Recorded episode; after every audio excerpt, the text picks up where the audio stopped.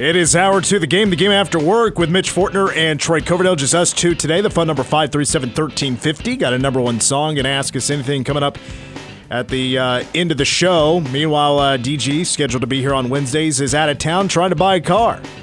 And right now is in a grueling back and forth negotiation with a used car salesman.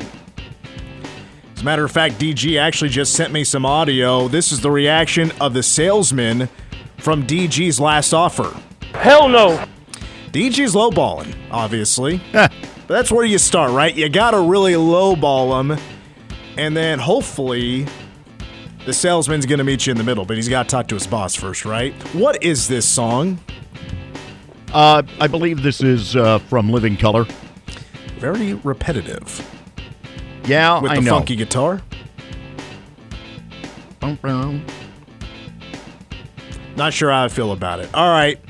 Coming up a little bit later is uh, Troy Coverdale, or Iowa State quarterback Hunter Dekkers, the bigger degenerate gambler. Yeah, I think we know the answer to that. But, uh, oh boy. So, more conference realignment. And I said yesterday, I'm just getting sick of this. It's dragging on. And I know the Big 12 is coming out better through all this or whatever.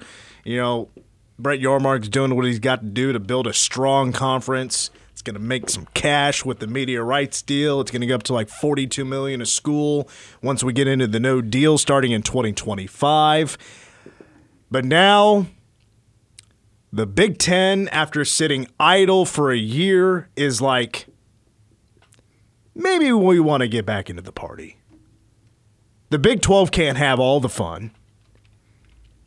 You know, we previously wanted Oregon and Washington, right? Well, I think they'd still be interested, right? They're seeing the Big 12 throw life lifeboats, life preservers over at the Pac, at the Pac-12 and the Big 10 is like, "Well, first of all, it's life rafts." And we got a lot of money. We can start sharing the wealth, can't we? We're going to make our conference a ridiculous number of 18 to 20 now.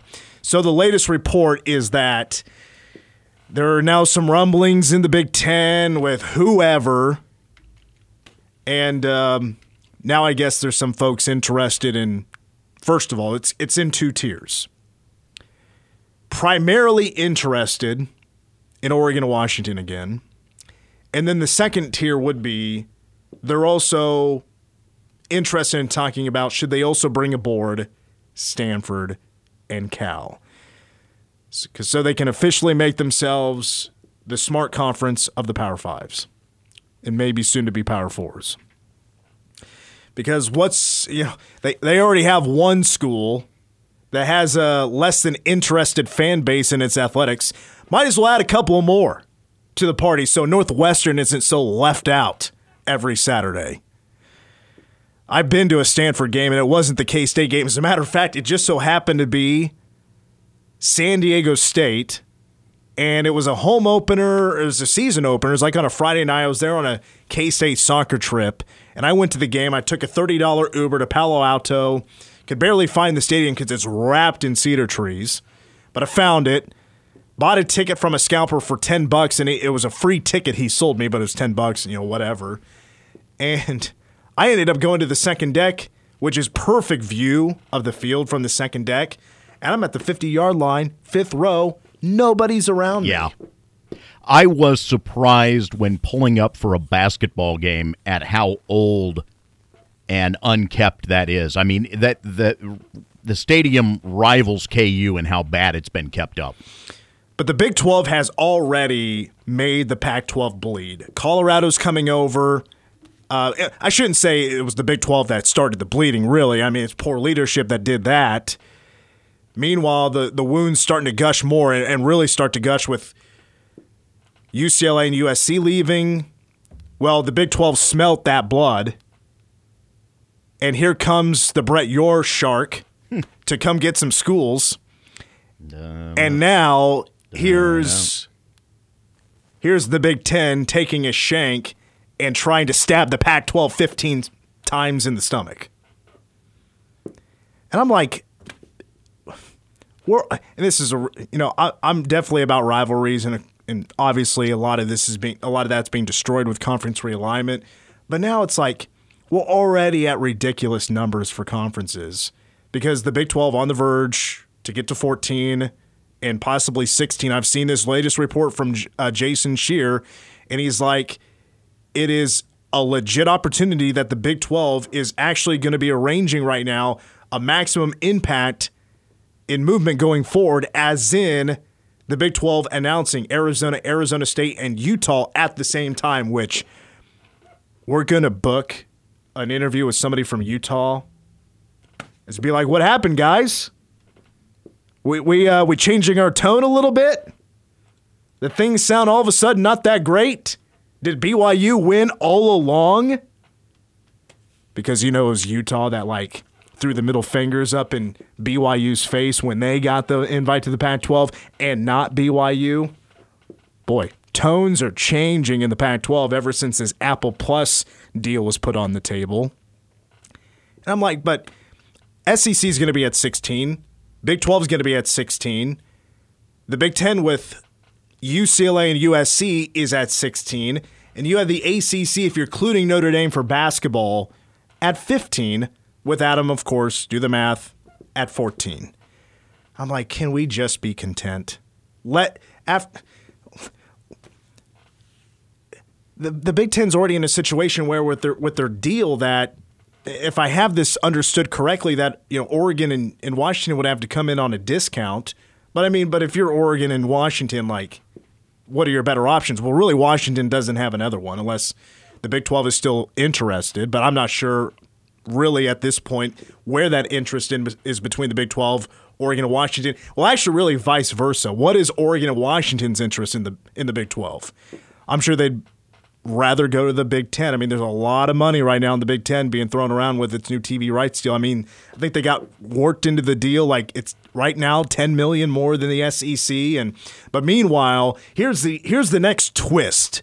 And I realize as I freak out more that about where this is going, like, you know, realizing the fact that, and I said in the first hour that I might be just freaking out for no reason. I might need to save it for a later day because we're not done and we're not even close to being done.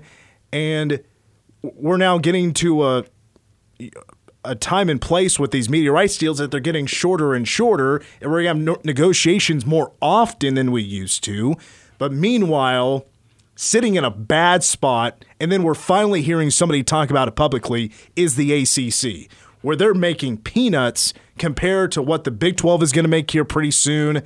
And of course, the SEC and the Big 10. And, you know, the Pac 12's dying, you know. Who cares about what they what deals they have on the table because it's not going to be anything good and team and programs are bouncing anyway. We hear now from Florida State President Rick McCullough. And I'm not sure exactly where these quotes came from, but the first one was in an existential crisis for Florida State University may be an exaggeration, but an existential crisis.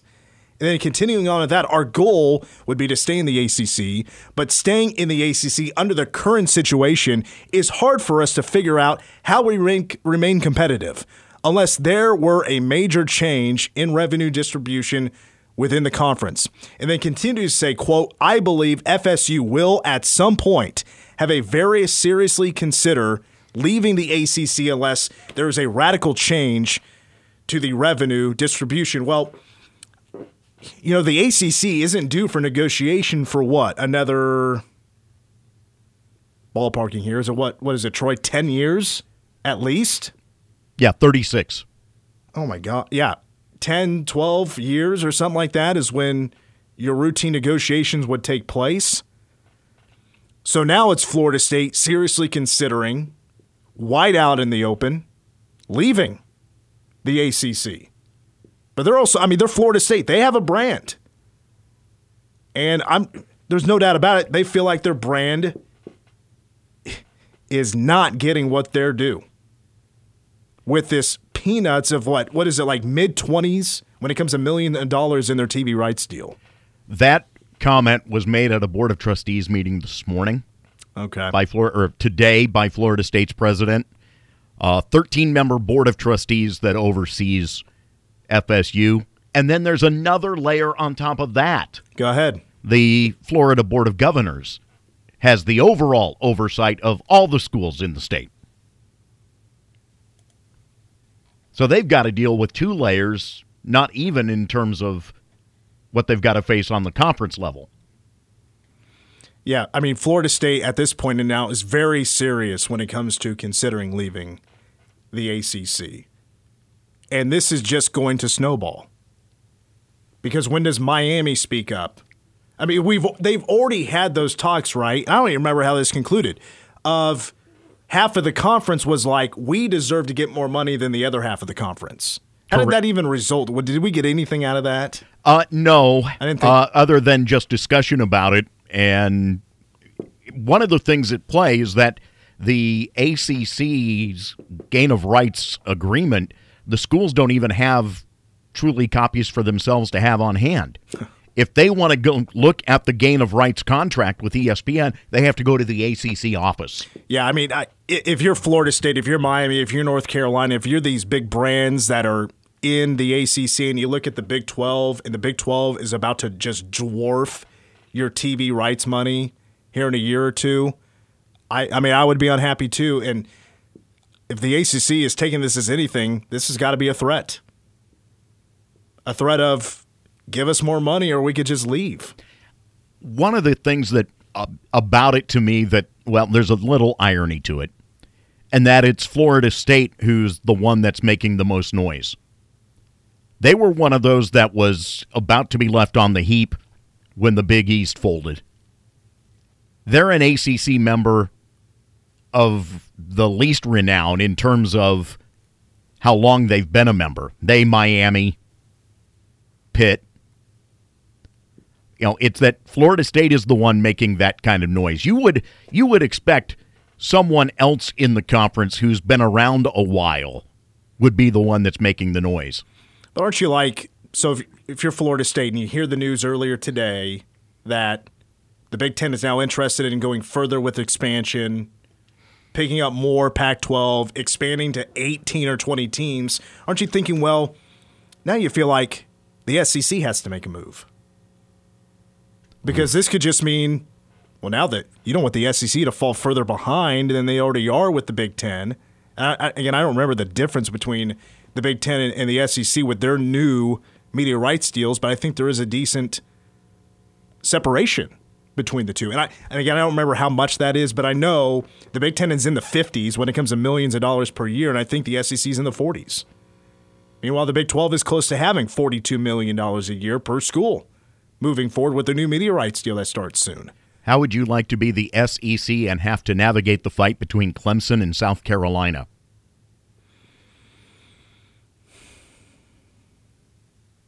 Yeah, that would suck. I mean, from a management standpoint, that's not going to be pretty. That is not going to be a good one. I mean, there's no doubt about it. I think no matter what, I mean, they're going to play each other every year anyway. True. Even if Clemson was still in the ACC or if they even jumped over to the. I'm just like though, like at the end of the day, I'm like, how how big are these conferences going to be in five years? It's the type of bruising that Texas A&M is suffering from with Texas going into the SEC as well.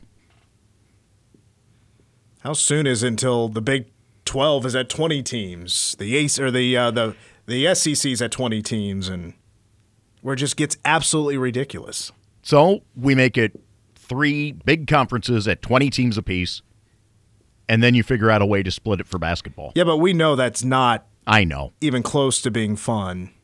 I'm we just aware. have these mega conferences. I'm aware. At that point, you're turning it into the NFL and divisions. I'm not interested. Yeah, it's not college football Yeah. at that point. Oh yeah, I mean, It's not college football at that point. I mean, ever since, I mean, Texas and Oklahoma leaving, I don't even know where I'm going with this. I was just thinking, like, to me, yeah, it hasn't felt like college football for when it comes to conference realignment the last couple of years. Like we we knew where this could be going once Texas and Oklahoma left, and I think it's actually gone a little bit further than what we expected a couple of years ago. and that is because of the way of the exit with UCLA and USC jumping from the Pac-12 to the Big Ten. And that was a big shock, and I think it's the big shock was because of ge- geography. Mm-hmm. And you're like, these two LA schools are now going to have to play every other week in the Midwest or over towards the East Coast. Like it just just bogged your mind. Like that just geographically does not make sense. But I mean, we should have known for a while now that geography wasn't going to mean much to who's controlling college football, and that's the TV channels. That's the ESPN and the, and the Foxes, and they're not going to care about that. No. I mean, maybe a little bit. I mean, it is LA, but they don't care about the structure. What what the map is going to look like at the end of the day? Like you don't care about the geography and the rivalries. You just want the markets. They don't care about the travel. They don't care about the stress it puts on the student athletes. They Yeah. don't care about what That's it means to way classes. better. Way better said. Way better said than what They I don't care said. about the details. They just care about the product. Yeah. That's where it comes down to. Well, stay tuned for tomorrow's show to see what's next in uh, conference realignment. I need my soap opera organ music here. And it was also originally like it was, uh, it was it was reported earlier today, and I can't remember who said it, but like you know, don't don't be afraid if you expect a lull when it comes to the Big Twelve versus Pac twelve conference realignment and whoever the Big Twelve is going to pick up next, because there's a lot going on behind the scenes, and it's pretty hush hush, which I think is actually pretty irritating for a lot of people out there. And I'm just like, call me when it's done, you know. right. I'm so sick of talking about it day after day after day of you know most of it's speculation and then a move is done and then it's like once the deal is done like when Colorado came to the Big 12 like you know it was exciting for I guess for 24 hours but then I'm now like now we're just back to where the speculation has continued to be and that's what's Arizona going to do when are they going to finally jump over have they you know heard enough from George Kliavkoff and they're finally done you know I'm just waiting for the next breaking news that somebody's actually jumping. Let's take a break. When we come back, we'll play the game that I can't wait to play. Hunter Dekkers or Troy Coverdale? Who's the biggest degenerate gambler? Coming up next. Now, this is up my alley. A little Zeppelin bringing us back. It is the game on K-Man, Mitch Fortner, and Troy Coverdale. Just us two today. All right, here we go. Hunter Dekkers versus Troy Coverdale, the biggest degenerate gambler. Now, Troy, don't take that as an insult because we we know the answer, but Troy is famous because he puts these uh, dollar bets down on these like long parlay bets. Not so much during baseball season have I done that. Have you bet on the Royals lately? Uh, yes, I did on Sunday afternoon. Thank you. Did you get it? You betcha. How much money did you make in July? Were you up or down? Uh, I wound up up, but predominantly because Justin Gaethje won the other night at the UFC fight. Okay. Oh, you're betting on UFC. Well, that was because specifically, and I was acting on a tip, but specifically, I was betting on Justin. Between the tip and it being my guy from northern Colorado, Okay. I, you know, there wasn't a lot of great thought behind it for me, but yes, I put five on him that night and walked away with 10. Thank you very much. Congratulations on the victory. Yes. Uh, meanwhile, not a W for Iowa State football because the uh, the rumors are true. Quarterback Hunter Dekkers, entering his second year as starter, has been accused of betting on events that involve the Cyclones, including he bet on, uh, supposedly, uh, and allegedly, a 2021 football game, which was uh, Iowa State hosting Oklahoma State. For let me comment on that real quick. We don't know exactly what he bet on with that game, or if he won the bet or not. But I would not be shocked if he bet on Iowa State to lose uh, that game because back. I mean, two years ago, Oklahoma State was solid. I mean, they were a two-loss team that beat Notre Dame in the Fiesta Bowl, and they lost. Um, I mean, they were inches away from winning the Big 12 championship game against Baylor. And I think at this point, I mean, they were still undefeated. I think this was their first loss of the year was the Cowboys going up to Jack Trice Stadium. And uh, yeah, Matt Campbell and company were able to pull it out at home. And uh, also, I mean, you know, Oklahoma State hasn't had exactly the cleanest run in the last decade when it comes to playing games. Uh, even further than that, I mean, the last 12 years, 13 years of playing up at Jack Trice Stadium and winning ball games when they're a good team. Colby Van Camp and I were discussing that this morning that Oklahoma State has a similar run schedule wise as what K State does, seemingly losing a game at some point in the season where you feel like that they shouldn't have. Not gonna lie, like when it comes to Big 12 football games in the last 15 years, a really exciting one, like close to the top of the list, was undefeated Oklahoma State, Brandon Weeden going up to Ames, Iowa. I can't remember if what was Iowa State's record at that time, but we're talking this is close to the end of the regular season.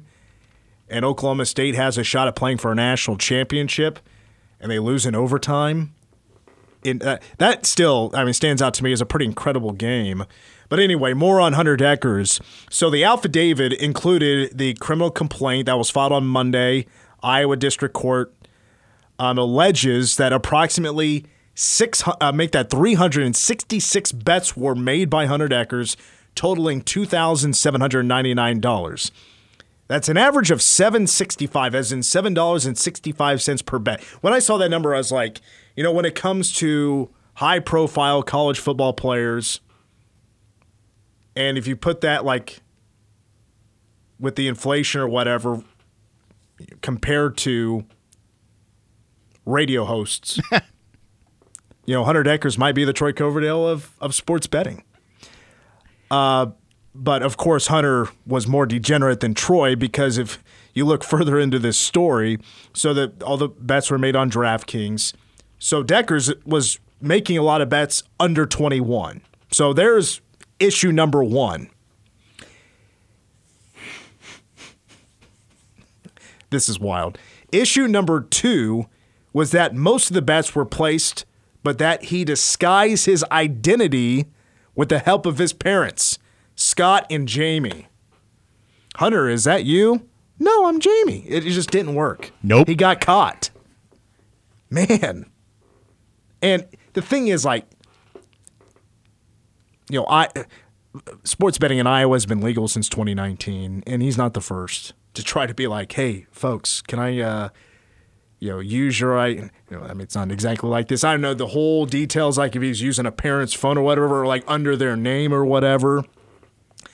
But uh, you know, kid wants to make a bet. See if the parents will uh, let you do it, and they were letting him do it. So Dekkers with the charges, he has pleaded not guilty, but he is going to meanwhile step away from the team. He will not be participating in fall preseason camp practices to, quote, focus on his studies and on the defense of his criminal charge. And let's see here. I had it here earlier and I'm, I'm kind of lost my spot here, but he has been charged with a misdemeanor. Um, so now he's dealing with a charge. He'll have to go to court. Meanwhile, now Matt Campbell has to figure out what to do with his quarterbacks. But there's no doubt, like, I think if I was Matt Campbell, I would have. He had to be ready for this, and I would be, of course, planning for the future. Mm-hmm. But the thing is, we don't know exactly what the future for Hunter Dekkers is because now the NCAA has changed up the guidelines and the punishments of what to do with case by case infractions with sports betting. Because, of course, with the NCAA, it's no longer uh, uh, it's forever not been allowed, but it's no longer as harsh as it used to be you bet on a sport and you got caught, you're done for the year. Now it's changed. It has to do with cumulative dollar value on the wagers keeps going up. Well, they'll determine then the punishment by how much you're betting. And if it's greater than $800, you could lose up to 30% of your season eligibility. But here's the deal Hunter Dekkers has been charged with a misdemeanor. He used his parents as a disguise. Mm-hmm. But most importantly, he bet on his own games, at least one. And there is the rub. That could lead to a permanent disqualification of it is of his NCAA eligibility. I don't know if it will. I mean, the NCAA could certainly make a case out of him, what's come out of all this Iowa slash Iowa State investigation is that he doesn't actually have the like when it comes to how much he bet and how many bets he, bets he put down, he doesn't have the worst case of all that. But because he bet on his own game that he was on the roster for, he could be done. His college football career could be done at this point. But we don't know yet. But he's not alone. As a matter of fact, Troy is bringing up during his game sports updates. There was a wrestler for Iowa State, and his name is Paniro Johnson. Taking a guess on that first name. Mm-hmm. But man, he wasn't screwing around with his betting. 1,283 bets worth over $45,000. His average bet was 35 bucks. Doesn't say if, because I mean, collegiate wrestling, you're probably not able to bet on that. But he could have been definitely betting on Iowa State athletics. I would, I would guess he did, so he could be in some pretty big trouble. Conference champion NCAA qualifier this past season and a member of the commissioner's honor roll. So that solid name. Yeah, meanwhile, there was an Iowa basketball player who's no longer there. He's now in Nebraska, but he had similar numbers to this wrestler. Uh, there's another uh, player for the football team at Iowa State, Dodge Sauser. He's not going to play, uh, but he's been caught up in this as well. There's been four uh, either current or former student athletes for Iowa State that have been caught up in this. And there's the other one that's the former. He's now a Denver Bronco, but he's also been charged with a misdemeanor. Uh, when it comes to this investigation, the in- investigation is not done. But when it comes to Hunter Dekkers, he's done for the foreseeable future. As the investigation still continues and he's dealing with the charge and he's awaiting what's the NCAA going to do with him because they don't have to wait on his charge to be resolved. They can go ahead and lay the axe down on him if they choose to do so.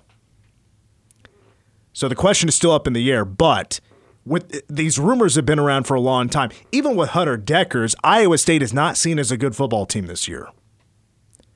He was at best bottom half of the Big 12 when it comes to projected starting quarterbacks.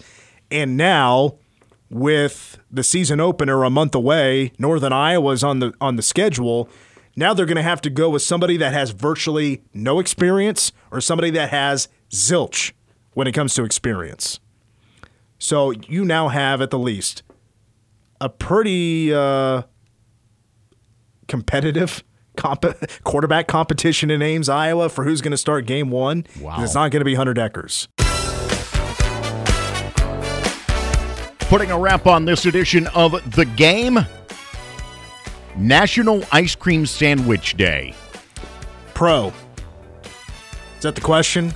Was going to say, what's your go to, especially on a day like today, where it the air is just hanging and humid? My go to ice cream sandwich? What it what is your go to treat on a Oh. day or cool off oh, method? Oh, I'm a. You can ask Lindsay about this. I'm a big popsicle guy, but I'm like it's the ice pops that come in like the individual plastic tubing. that you have to cut open, Yeah, and you can. I just rip it off with my teeth. You know, give it the Jack that's Links. that's blue method. collar Yeah. Mhm. Morganville Mitch opening up a popsicle. That'll never leave. And but they it's like the the ones that come in a box of a hundred sometimes or whatever. Uh, I will eat twenty at a time.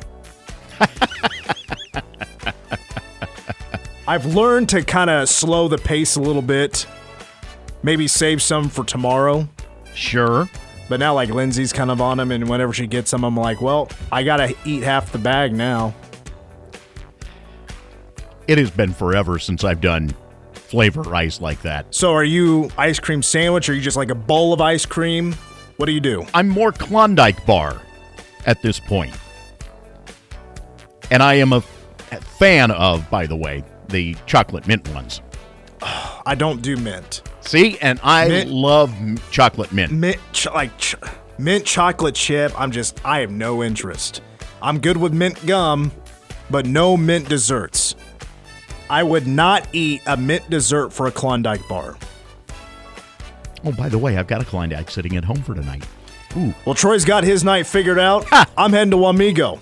For Troy, I'm Mitch. We're back for, we'll see for a full two. It depends on if the Royals want to have a game or not.